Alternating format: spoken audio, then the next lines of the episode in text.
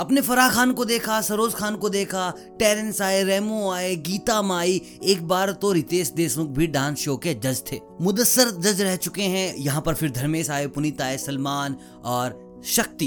तो किसी dancing show के जज हैं शिल्पा शेट्टी और अनुराग बासु।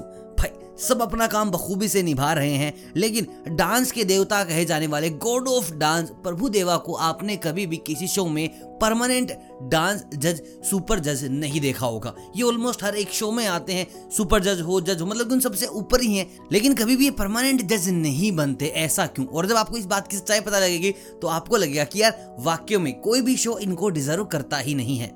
कमेंट करके बताओ कि आप प्रभु देवा को एज ए डांस सुपर जज किस शो में देखना चाहते हैं? वो भी परमानेंट वाले। चलिए, चलते हैं वीडियो की ओर। सबसे पहले मैं आपको बात करता हूँ डांस रियलिटी शोज़ की रियलिटी जितने डांस रियलिटी शोज़ डांस पर चलते हैं, उससे ज़्यादा कहीं इनकी टीआरपी आती है। वहाँ हो रहे नोटंकी के कारण। अब नोटंकी कौन करता है? शो के जज करते हैं होस्ट करता है और कंटेस्टेंट को भी कुछ का कुछ बताकर टीआरपी गेन की जाती है। अब देखिए, रेमो ही कितना कुछ सुनते हैं राघव से एक शो के लिए। Not raising question on their personal bond लेकिन जब आप सुपर जज होते हो होस्ट होते हो तो दोनों का एक दायरा होता है। उसके बाद धर्मेश ले लो, कोई भी डांस जज ले लो, भाई कुछ ना कुछ ड्रामे कुछ ना कुछ टीआरपी के लिए उसे देना ही होता है। डांस की कमियाँ निकालनी होती है, खामियाँ निकालनी होती है, तारीफ़ करनी होती है बड़ी बड़ी लाइनें बोलनी पड़ती हैं।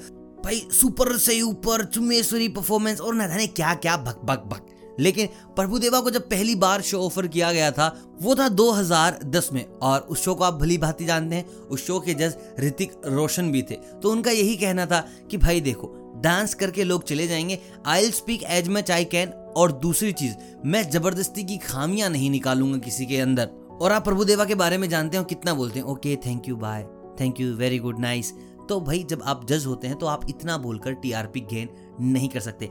आप बस एक फेस की बदौलत टीआरपी गेन नहीं कर सकते। उस चेहरे को कुछ ना कुछ ड्रामे करने ही पड़ेंगे। और साउथ का आप कोई भी एक्टर उठा लीजिए। I am just not talking about Prabhu Deva आप अल्लू अर्जुन देख लीजिए, किसी शो में ऐसे जज वज नहीं मिलेंगे। रामचरण देख लीजिए, आप उसके बाद जूनियर एनटीआर देख लीजिए, आप महेश बाबू देख लीजिए नागार्जुन के बेटे चैतन्य को देख लीजिए। यहाँ ये लोग ऐसे शोज़ बहुत कम करते हैं, क्योंकि भाई बहुत डाउन टू अर्थ पर्सनैलिटीज़ हैं, ज़्यादा बातें करते नहीं और जिसके चलते टीआरपी आएगी नहीं। और यही रीज़न है कि प्रभु देवा भी परमानेंट जज नहीं है, क्योंकि फेस के दम पे एक वीक दो वीक तीन वीक उसके बाद लंबा खींचने के लिए प्रभु देवा को करने होंगे कुछ नाटक, जो वो नहीं करना चाहते। दूसरी चीज़, बंदा एक डांसर होने के साथ साथ मूवीज़ में कोरियोग्राफर है एक्टर है, डायरेक्टर है और ये सारी की सारी चीज़ें एक साथ सिंगल हैंडेडली कर रहे हैं। तो भाई टाइम भी बहुत कम है। तो दिस इज़ द रीजन आपको प्रभु देवा एज ए डांस परमानेंट जज नहीं दिखाई देते।